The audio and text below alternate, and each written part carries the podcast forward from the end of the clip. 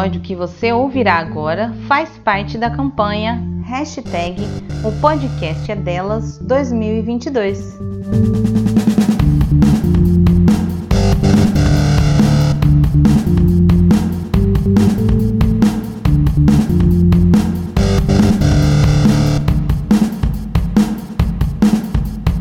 Olá, matriarcas! Tudo bem com vocês? Agora é oficial. Bitch We are back. Podem erguer as mãos e dar glória a Deus, porque estamos de volta e essa temporada promete. Eu, Antonielle Bezerra, sua host chapa quente, abro oficialmente a temporada das gostosas de academia. Mas não, não é da academia dos puxadores de peso que estou falando, e sim da academia científica. Aquela que um certo governo está desmontando mas que resiste bravamente. E como de costume, vou descrever as minhas características físicas para vocês. Quem me conhece sabe que eu tô com aquele cabelo loiro da Ana Maria Braga, né? Curtinho, com umas mechas. O original é castanho escuro, mas estamos aí fazendo as vezes de Ana Maria na rua. Olhos castanhos escuros, pessoa branca e estou usando uma roupa que é hoje um cropped branco das meninas da Zero Bala T-shirts com a escrita em inglês, não vou conseguir ver o que é agora, tudo bom, meu inglês não está tão atualizado assim. Estou numa sala com as paredes brancas, uma mesa branca e um armário cinza ao fundo. E para abrir as portas da esperança, recebo na bancada de hoje quem, quem, quem, quem? A minha amiga de escola, minha amiga que já fez cosplay do Fred Mercury, do Super Mario, que me ensinou a comer pimenta biquinho no churrasco que o pai dela faz, que é excelente, que sempre teve o sonho de se casar e ter uma renca de filho, que hoje tá noiva de aliança no dedo e tudo, meus amores, coisa fina. Ela que é vegetariana, arquiteta, concursada, e agora engata mais um diploma nesse Lattes empoderado. Tauli totalmente a blu blu blé do juiz. Olá! Ai, muito obrigada por ter falado grandíssima, gostosa. Eu me senti representada na hora que você falou isso. Bom, eu vou me apresentar. Meu nome é Tauli. Eu falo diretamente da minha casa. E voltando nas características físicas, eu tenho 1,71m de altura, cabelos pretos, olho cor de mel, essa voz aveludada, eu falo de um quarto de paredes brancas. Hoje eu tô vestindo calça jeans e blusa preta bem basiquinho. Agradeço muito mesmo que você tenha topado gravar comigo e vamos de entrevista, porque hoje eu tô a própria Marília Gabriela. Falta só a conta bancária. Para a gente conhecer melhor sobre a sua vida acadêmica, que é o auge sobre a nossa temporada toda vai ser esse o rolê, então já fiquem espertos, já fiquem ligados. Tauli, conta pra gente um pouco sobre a sua história como estudante universitária. Cada fase que você passou, sendo caloura, depois veterana, daí se formou, foi atrás de trampo, se você fez mestrado, pós-graduação. Conta para os nossos ouvintes como foi o caminho até aqui da sua vida acadêmica. Então, eu entrei na faculdade em 2007, né? E é, é uma coisa bem estranha, quando a gente é muito novo, assim, as coisas são. parece que são muito maiores, né? Eu lembro que eu entrei um ano atrasada, entre várias aspas, tá? Muitas, muitas aspas aí, e eu me sentia extremamente velha. Meu Deus, eu demorei um ano, fiz um ano de cursinho para entrar na faculdade. E entrei depois de um ano e falei, nossa, estou atrasada. Meu Deus, por que, que eu não consegui entrar antes? Mas, assim, naquela época tudo era mato também, né? e nesse período, nesse período foi eu tive que mudar de cidade para fazer a faculdade, então foi um começo assim tentando encontrar um novo ambiente, era tanto um ambiente diferente da escola quanto uma cidade diferente, amigos diferentes. E no começo eu tive muitas dúvidas sobre o que, que era esse negócio faculdade, e, e é meio livre, mas não é livre, não é nem um pouco a gente cria, bom, eu criei muita expectativa na faculdade, né? Eu, demo, eu como eu fiz um ano de cursinho, eu fiquei esse ano inteiro assim, praticamente endeusando a faculdade. E aí a gente tem um deslumbramento no início. Só que aí com o deslumbramento vem a tristeza, né? Vem o desapontamento, a gente vê que não é tudo isso, né? Durante o período da graduação, né? Aí falando assim, depois dos primeiros anos de adaptação e tal, durante a graduação eu sempre fui muito ativa dentro do que a faculdade poderia me oferecer. Eu sempre participei de tudo, eu sempre fui em todos os congressos, eu fui em todas as viagens, tudo, tudo, tudo que tinha, eu dava um jeito de me enfiar, não só participar, como também organizar. Eu ajudava muito na organização dos eventos que a faculdade promovia, né? acabou que no fim do, do curso eu tava assim, exausta. Eu não aguentava mais olhar pra cara daquelas pessoas. Eu não aguentava mais aquele lugar. Eu não aguentava mais nada. Eu só quero ir embora daqui. E isso daí me desmotivou bastante. Eu tinha, eu fiz iniciação científica, fiz estágio dentro da faculdade, fora da faculdade, tudo. E aí eu tinha um currículo bom para eu entrar no mestrado, assim, tipo, tinha umas pesquisas assim bem boas e tal. Só que eu nem cogitei a possibilidade, porque eu tava assim extremamente cansada de desse ambiente acadêmico. E aí eu fui atrás de trabalhar no mercado e ver como é que era esse tal desse mercado. E ver como é que era ser autônoma. E aí eu fiquei cinco anos trabalhando como autônoma até no final assim dos, desses cinco anos eu já estava querendo fazer uma pós-graduação, fazer alguma coisa, ir voltando, estudar, já estava pesquisando. Aí eu passei no concurso que eu tô agora. Eu trabalho na prefeitura de Viema como arquiteta da prefeitura. E com o meu serviço aqui, com a estabilidade, eu consegui fazer uma pós-graduação na FUC, que foi muito legal. E aí eu fui voltando aos poucos para academia, tentei entrar no mestrado, não deu certo. Obviamente, eu tenho pouca bagagem ainda acadêmica, né? Você tem que ter uma bagagem bem fresca, assim. Mas eu passei no vestibular para engenharia civil e agora eu sou caloura de engenharia civil na UFGD. Então, assim. Olha aí. É... Mas eu acho que é isso que é legal, né, cara? É, eu ainda tô com. Os planos estão em curso, sabe? Tipo, é plano para 10 anos por aí. Mas eu achei muito legal um ponto que você tocou com relação à estabilidade financeira, né? É porque isso fez toda a diferença para você poder cursar uma pós-graduação com tranquilidade, sabendo que as contas que vão chegar você ia continuar mantendo, apesar de ficar um pouco mais apertado, uhum. né? Você ia poder manter uhum. a sua pós-graduação e por causa do seu trabalho. Para a gente lembrar, eu acho, pontuar aqui, que a educação como um todo, ela é parte de um privilégio muito grande Sim. que a gente tem hoje em dia. Total. E cada vez mais está piorando, né, a, o acesso a isso. Então, uhum. antes Sim. você passou, entrou no vestibular para uma universidade, num curso que você queria, uhum. e ainda assim passou aperto, passou sufoco, teve que ralar pra caramba, e quando terminou você até deu um tempo, né? Porque eu, eu, passei pelo mesmo processo. Quando termina, você fala assim: não, agora eu vou dar um tempo, vou só trabalhar, é. depois eu vejo como é que eu faço, o que que eu faço, eu faço uma pós, eu faço um mestrado, Sim. porque a gente tem a consciência da dificuldade que é o acesso a isso, né, cara? É, e tem várias outras coisas também. Eu sei que se eu chegasse no meu serviço e falasse assim, ó, eu preciso de uma semana para eu produzir minha pesquisa aqui para pós-graduação, eles não iam me mandar embora por isso. Coisa que no mercado privado uhum. já não sei como que seria, né? Claro, tem casos e casos. Assim, mas a maioria não. É, já precisei se mudar de horário, sabe? Falar, não, eu vou trabalhar em tal horário, porque eu tenho que terminar outras coisas e beleza. É, porque quem não conhece, nossos ouvintes aqui, só para a gente esclarecer para quem não tem essa informação, uhum. como funciona a legislação do servidor público, né? Ele te dá uma certa disponibilidade, você consegue negociar com o seu local de trabalho e depois repõe essas horas de outra forma, você tem direito, na verdade, a priorizar o seu estudo estando ali naquele trabalho, né? É uma lei, uma parte da lei do servidor que te dá esse direito. É. Na legislação seletista, você não tem esse poder, você não tem esse direito. Ninguém tem. Então, se você quiser abdicar de uma parte do seu dia de trabalho para estudo,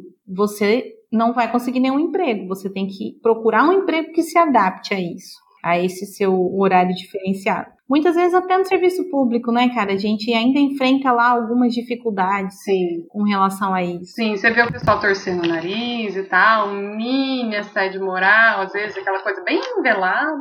Mas muitos Uhum. deles, a maioria deles, até incentivam. Você termina o curso e ainda ganha uma, um, um aumento no teu salário.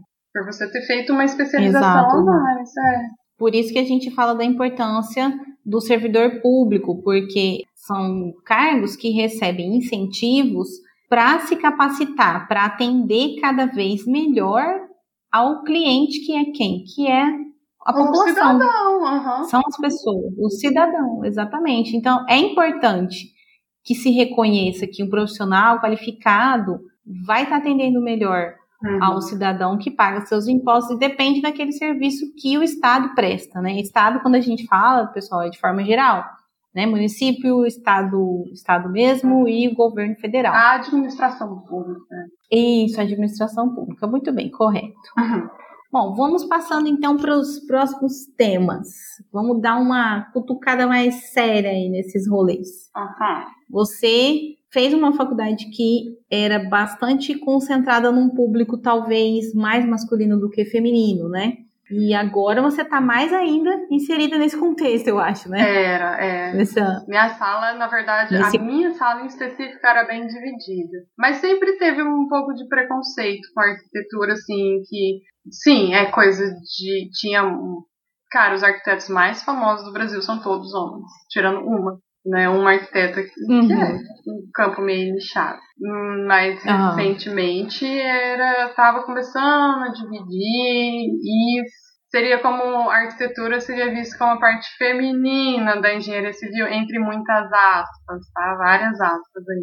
Entendi, entendi. Cara, eu tenho uma história assim. Na minha vida acadêmica, quando eu comecei na universidade, quando eu fiz turismo, né? Aham. Para quem não sabe, eu fiz turismo na Universidade Estadual aqui do Mato Grosso do Sul.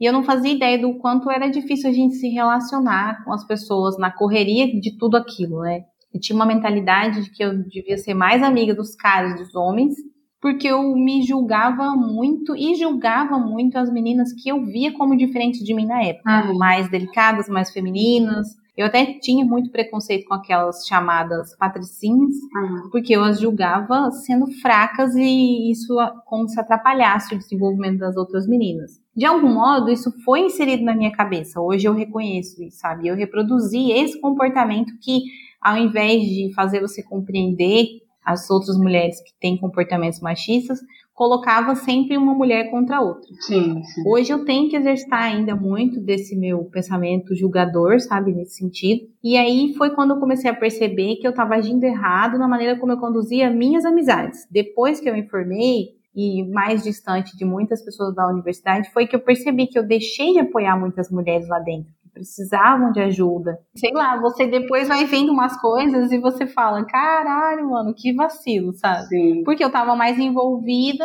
em amizades mais masculinas e julgava a maioria das mulheres ao meu redor por situações diversas que a gente cada uma passava, né? Uhum. Pelas diferenças que atravessavam cada, cada corpo, cada história. E no fim, eu achava que, ah, eu tenho um monte de amigo cara, mas a maioria desses amigos caras, com muitas aspas, tinham outras intenções. E a gente vai descobrir tudo isso depois, né? Quando você precisa mesmo desse tal Sim. amigo. Sim, sim. Pelo menos a maioria deles, e aqui a gente pode até botar o, o que eles adoram falar, né? Nem todo cara era assim. Sim, Uhum. nem todo cara. Mas quem tá contando a história sou, Sou eu, eu, então é isso. E todos eles entendeu? foram.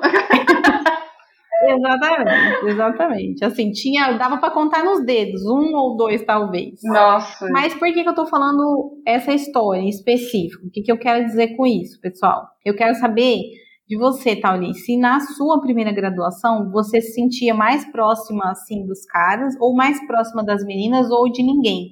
Se você achava que era diferente no seu contexto. eu era um alecrim dourado.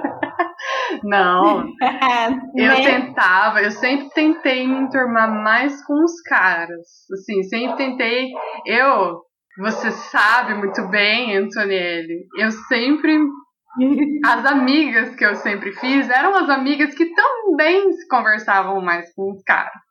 Então a gente se uhum. juntava, uhum. tipo, e fazia, sei lá, um comboio de caminhoneira ali, né? Porque a gente não se encaixava no perfil de patricinha e não, não ficava meio perdida, meio assim. E durante a faculdade esse padrão meu seguiu, assim. Então as meninas que eram vistas mais como. É, tinha uma feminilidade mais explorada, digamos assim, eu não tinha interesse uhum. no, em conversar com elas. Na minha sala, assim, tinha até umas divisões bem interessantes, assim, tinha... O que, que eu queria na faculdade? Eu queria sentar e tomar cerveja, era isso, era bem simples. Né? Sentar, mas não queria me preocupar com a minha roupa, não queria me preocupar com quem ia, não queria me preocupar com meu cabelo, não queria nada disso, sabe? E uhum. algumas das meninas tinham muito essa preocupação. Ah, mas quem vai estar? Mas que roupa eu vou? Mas não sei o quê. E eu, isso não passava muito pela minha cabeça. E tinha ainda uma outra equipe que ainda era mesclado de meninos e meninas, que era o pessoal nerd, né? Era o pessoal que se reunia para assistir filme, para jogar. Que eu também não me entormava muito. E aí uhum. foi, foi mais ou menos assim, sabe? Eu, tent, eu me enturmava mais com os caras porque eles tinham mais essa aparência despojada. Mas realmente, assim, quebrei a cara várias vezes. Achava que o cara queria uma amizade e tal. Cara, eu cheguei a me considerar parte, sabe, da turma. E eu não era, obviamente não era. Nunca seria. Hoje você consegue enxergar isso, né, com esse distanciamento da situação. Sim, sim. Só teve um que e realmente chegou para mim e falou com todas as letras, falou: "Você é minha amiga, pode ficar tranquila". Só um, mas assim, uma sala de uhum. vários, né? Sim, sim. É, a gente consegue contar nos dedos, né? Esse tipo de rolê mesmo. Foi por isso que eu até brinquei, né? Falei, vou falar igual eles, que não é todo cara, porque eu realmente tive também uma pessoa na minha graduação que eu podia falar assim, não, esse cara aqui, ele, ele é meu amigo. Ele não tá querendo me pegar mas, depois, é, entendeu? Mas assim, ele não tá com é, segundos de intenção. É aquela amizade com prazo de validade, porque hoje em dia eu já não acho que vai ser assim. Sim, sim. É, mas, mas é, é, eu, eu penso mesmo, eu tive aquela amizade, mas hoje eu não tenho nem contato, eu não faço ideia do que está acontecendo na vida desse cara que era o meu amigo na época. Ele também não sabe como é que eu estou vivendo. É, a gente literalmente perdeu 100% do contato. Mas eu acho que é isso. Isso que você falou, eu também. A gente já era amiga por isso, como você mesma disse. Né? Nós éramos os, os patinhos feios deslocados. Então, como o nosso é. comportamento variava demais, é. de repente, por conta da nossa criação, né? O jeito que a gente foi ensinado a ser, é, a gente se sentia afastado. Você lembra a gente com 15 anos, era tudo criança, as meninas iam maquiada e a gente ficava assim, uai. Uai. Sim. né? Então, assim, era difícil Exato. se enturmar. Julguei bastante. Você vai esperar a maturidade de uma criança Normal. de 15 anos? Pelo amor de Deus. Claro que não, né, gente? Pelo amor de Deus. Oh, que loucura. É, não pro... tem maturidade direito hoje. Aí, assim, só um adendo que eu queria fazer, que eu vejo isso muito mais como um problema, obviamente, social, de comportamento. Eu vejo que os homens são criados de uma forma muito mais prática, assim. Tipo, ah, vai ali, faz assim, tarará, tarará. Enquanto que as mulheres são criadas de uma forma muito mais minuciosa, rebuscada, cheia de nãos, cheia de entrelinhas, sabe? Tipo, ah, você precisa prestar atenção no jeito que fulano falou e tal. Isso é, é total de criação, né? E aí esse jeito Sim. prático, né, de que os homens foram criados foi uma coisa que eu sempre fiz para mim também. Não sei sim, se foi claro. Sim, a gente já demais. tinha não, foi estupendamente clara. Maravilhosamente clara, inclusive. Ai, cara, é você! cara, mas é, a gente tem que falar dessas coisas, tem que ressaltar esse ponto. para lembrar que o machismo estrutural vem atravessando os nossos corpos há muito tempo e a gente sempre tentou lutar contra isso, mesmo não sabendo que estava lutando. Porque essa, essa fase deslocada que você teve era ninguém mais, ninguém menos do que o seu original, o seu eu mesmo, né? O seu você, você mesmo é a sua Irene. tentando sobreviver a esse mar de imposições sobre o corpo feminino, que é o que rolava. Inclusive, foi um papo que a gente teve, eu e a Gleice, num podcast que saiu essa semana aí, hein, gente? Ó, vocês não podem deixar de ouvir, por favor. Episódio especial. Né? Esse é o de estreia da temporada, mas saiu um episódio aí do dia 8, Dia Internacional das Mulheres, e a gente falou sobre isso. Ela falou que existe essa. Baixa aí no Spotify, gente. É, baixa aí, por favor. Baixa, compartilha, faz download, ouve duas vezes, manda para a mãe. Ela falou muito sobre essa questão da imposição que existe sobre os corpos femininos, sobre comportamentos que se esperam de mulheres. Ah, o salto alto, a unha feita, um corte de cabelo, uma maquiagem. A mulher não pode parecer natural. O homem é bonito que ele pareça natural. A mulher não. Nossa, quilos e quilos de maquiagem para uma mulher esconder olheira, quanto que homem, ó, olheira.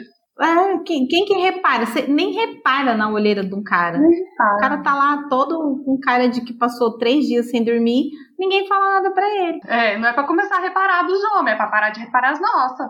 Exatamente, o ponto é esse. O ponto não é você cuidar da vida alheia, pessoal.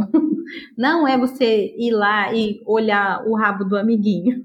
É você ficar sentadinho e não falar nada, entendeu? Cada um com seus problemas. Essa é a realidade. O que a gente quer é sossego, paz, não é mesmo? E isso me remete à próxima pergunta. Depois de toda essa problemática, muita coisa você aprendeu, mas ficaram aí essas essas pequenas lembranças, vamos colocar assim, uhum. né, que às vezes aparecem na terapia uhum. pra gente, né, discutir. Tá conversando com minha terapeuta? É, né? É, talvez seja a mesma que a minha. o que eu quero saber da senhora é se você mudaria alguma coisa na sua carreira acadêmica, assim, bem pontual. Cara, é, olha, é complicado fazer esse exercício de futurologia aqui. Porque se eu mudasse alguma coisa, eu talvez não estaria onde eu estou hoje. O que pode ser uma coisa muito boa, inclusive eu estaria melhor do que eu estou hoje. Mas talvez, assim, o que eu tentaria mudar é que eu, eu lembro que na época do vestibular eu fiquei muito em dúvida entre prestar ao FMS e prestar ao EM. Como se eu tivesse alguma chance, mas. mas assim, eu poderia ter me dedicado para prestar em outra cidade, só que meu irmão morava já em Campo Grande, então meus pais fizeram bastante campanha para eu ir para lá, morar com ele, ficar os dois filhos juntos e tal. E o que, assim, de um lado foi ótimo para minha relação com o meu irmão, sabe? A gente virou melhores amigos desde então, sabe? Foi muito legal mesmo. Mas ao mesmo tempo, durante esse período que eu falei, assim, encontrar novos amigos, buscar novos amigos, eu fiquei muito tempo me apoiando nos amigos dele, né? Então eu fiquei muito tempo assim, sem encontrar a minha turma. Se eu tivesse ido para uma cidade sozinha, talvez eu teria me esforçado mais, sabe? Talvez eu teria me arriscado com mais. Porque eu lembro, assim, que tinha falado, ah, não vou sair com o pessoal lá, não vou sair com o pessoal. Não quero sair com eles, eu vou sair uhum. com a uhum. turma do meu irmão que a turma do. É, isso também é outro. Um, abrindo um, um, parênteses aqui. É, a faculdade de arquitetura ela é extremamente elitista. Ela é, é muita gente rica que faz esse curso, é muita gente com dinheiro. O pessoal, eles iam para umas festas muito caras, eles faziam um negócio muito caro, e eu não tinha dinheiro, eu era universitária, assim, ralada, sabe? E aí eu deixava de, de, de ir nos lugares que eles iam, porque eu não tinha como ir. Tem esse lado da Isso já afastava, né? Já, não, o pessoal vai, vai até hoje. Mas hoje em dia eu consigo economizar três meses de salário para sair um dia. Ai, que louco. Ai, que doida. Assim, uma exagerada. Mas, é, basicamente, da parte da, da faculdade é isso. O que eu me arrependo um pouquinho é assim, eu não ter me esforçado para morar, para ficar um pouco afastado, assim, para não me apoiar tanto nos amigos do meu irmão. cara, deu tudo certo. Hoje tá tudo bem. Inclusive, vários amigos dele são amigos meus hoje em dia, mais amigos meus do que dele. Só que eu fiquei um tempo, assim, sabe, sem ter os meus amigos, sem ter com quem conversar. Até, ah, você conhece o Veg. Uma vez ele foi lá no apartamento onde morava eu e meu irmão. Ele foi lá, eu falei, ah, o, o Fer tá na aula, né, meu irmão? Tá na aula agora. Ele falou, eu sei, eu vim aqui tomar tereré com você. Falei, ah, é? Ah, o Veg, ele é super um amor. Beijo. ele é. É verdade. Vocês andavam bastante juntos, né? Mesmo depois de você sair Até hoje. e Inclusive, voltou pra cá. e. Ah, Até hoje a gente é bem. olha aí, ó.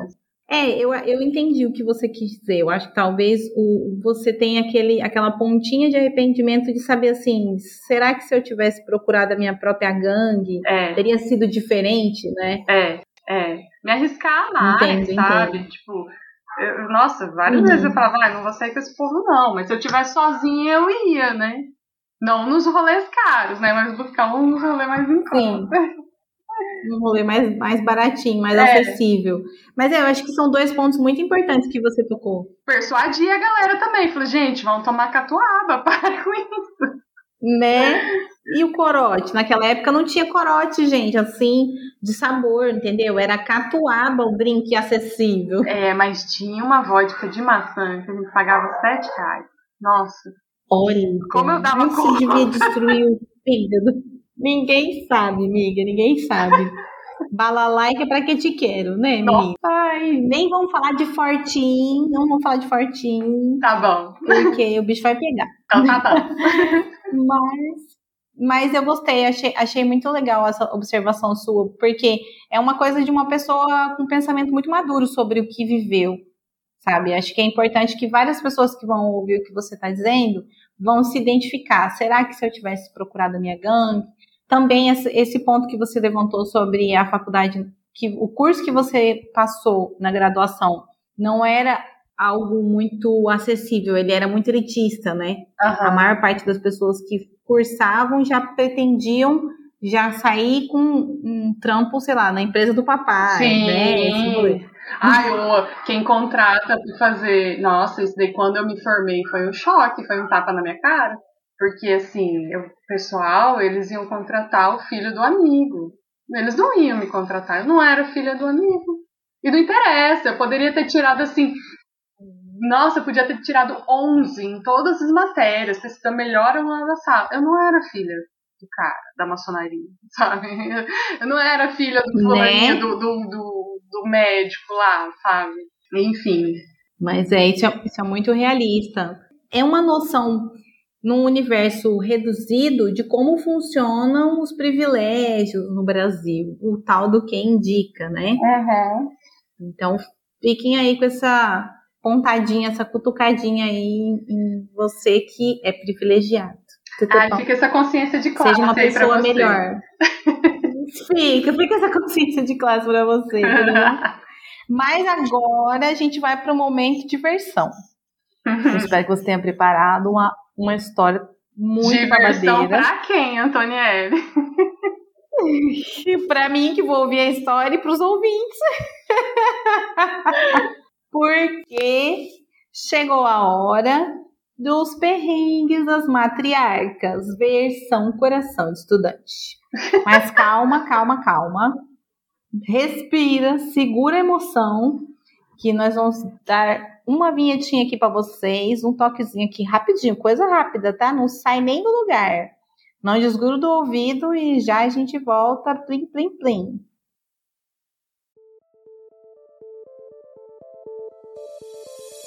Você está ouvindo a um programa oficial da campanha Hashtag O Podcast é Delas 2022, uma campanha criada para promover mulheres no podcast do Brasil e em outros países. Para conhecer outros programas, procure pela hashtag nas suas redes sociais ou acesse o site opodcastadelas.com.br e encontre muitos episódios.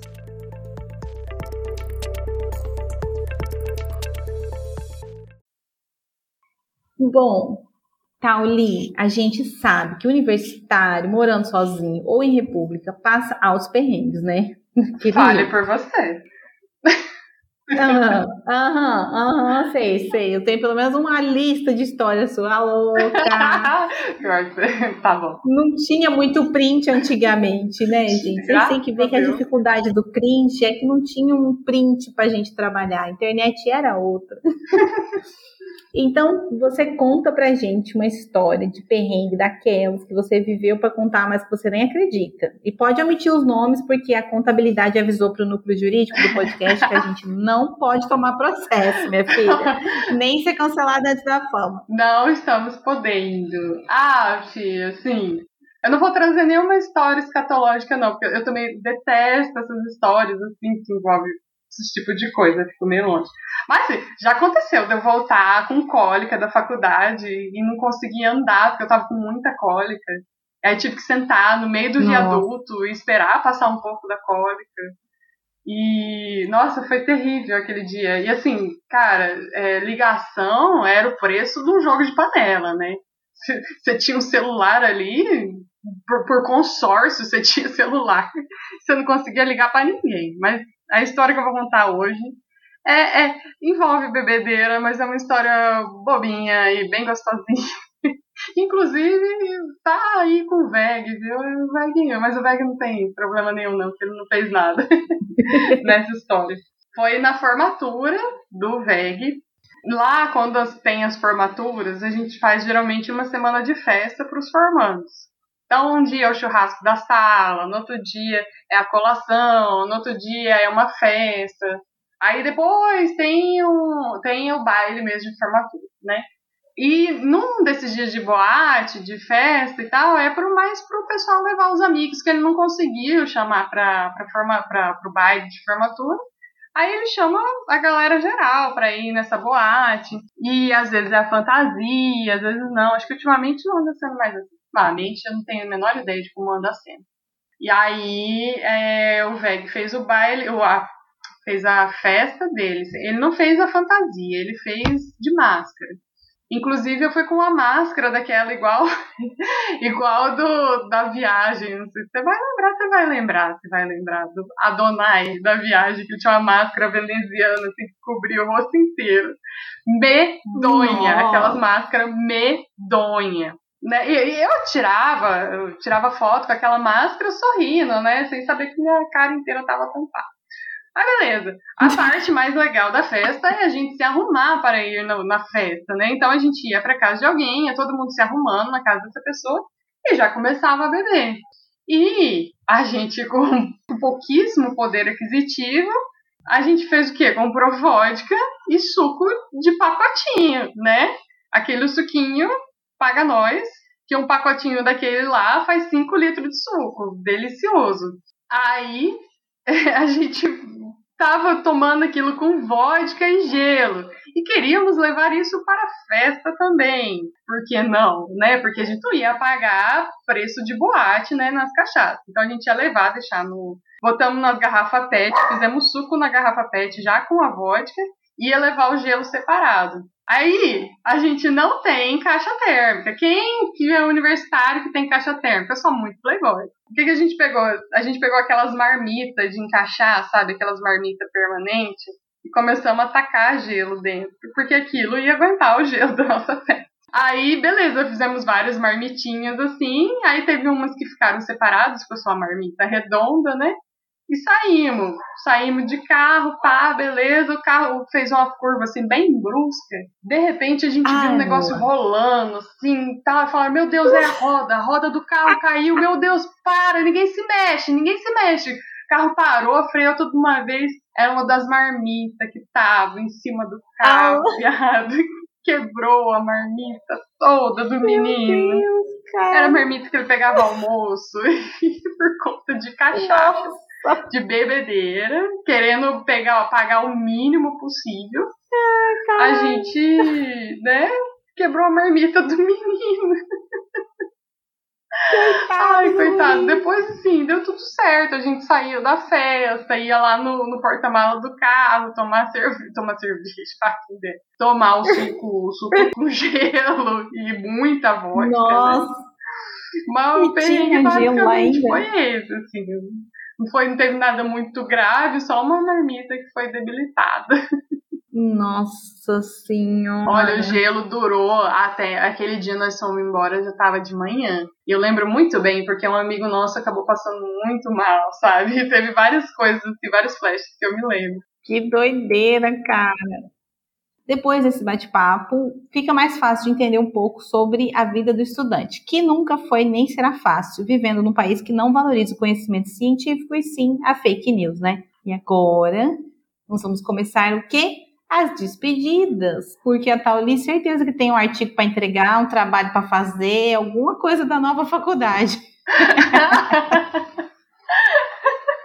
Ai, meu Deus. Bom, segurando as emoções aqui, Tauli, foi um prazer, do tamanho do dia inteiro, conversar com você aqui no meu podcast pela primeira vez. Ah. Pela primeira vez, você também debutando, né? Sim. Um podcast aí.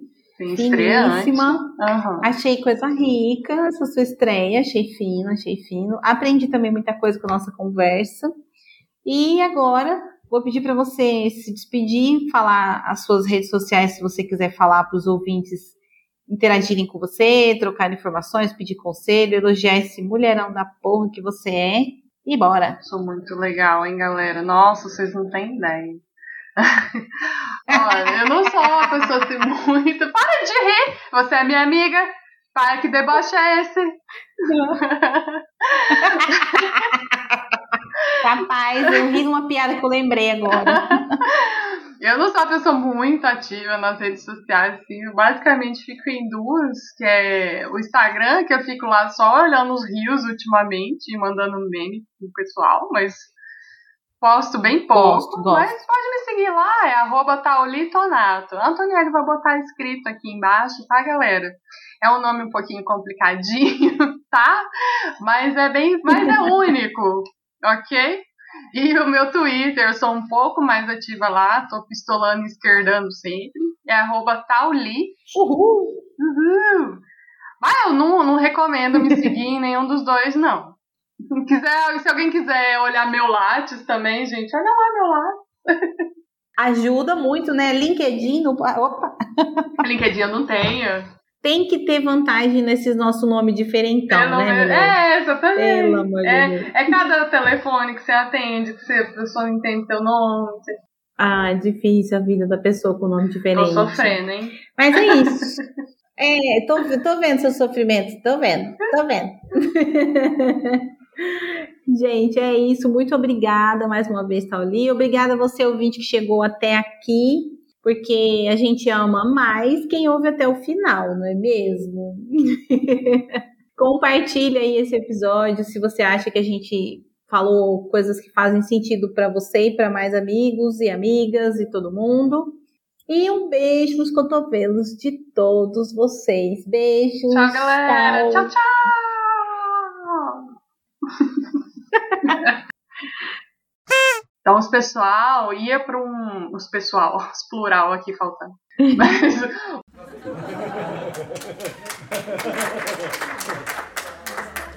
O episódio que você acaba de ouvir foi produzido, editado, roteirizado e publicado por Antonielle Bezerra, host do Matriarcas. Créditos da produção da vinheta de abertura Everton Goulart.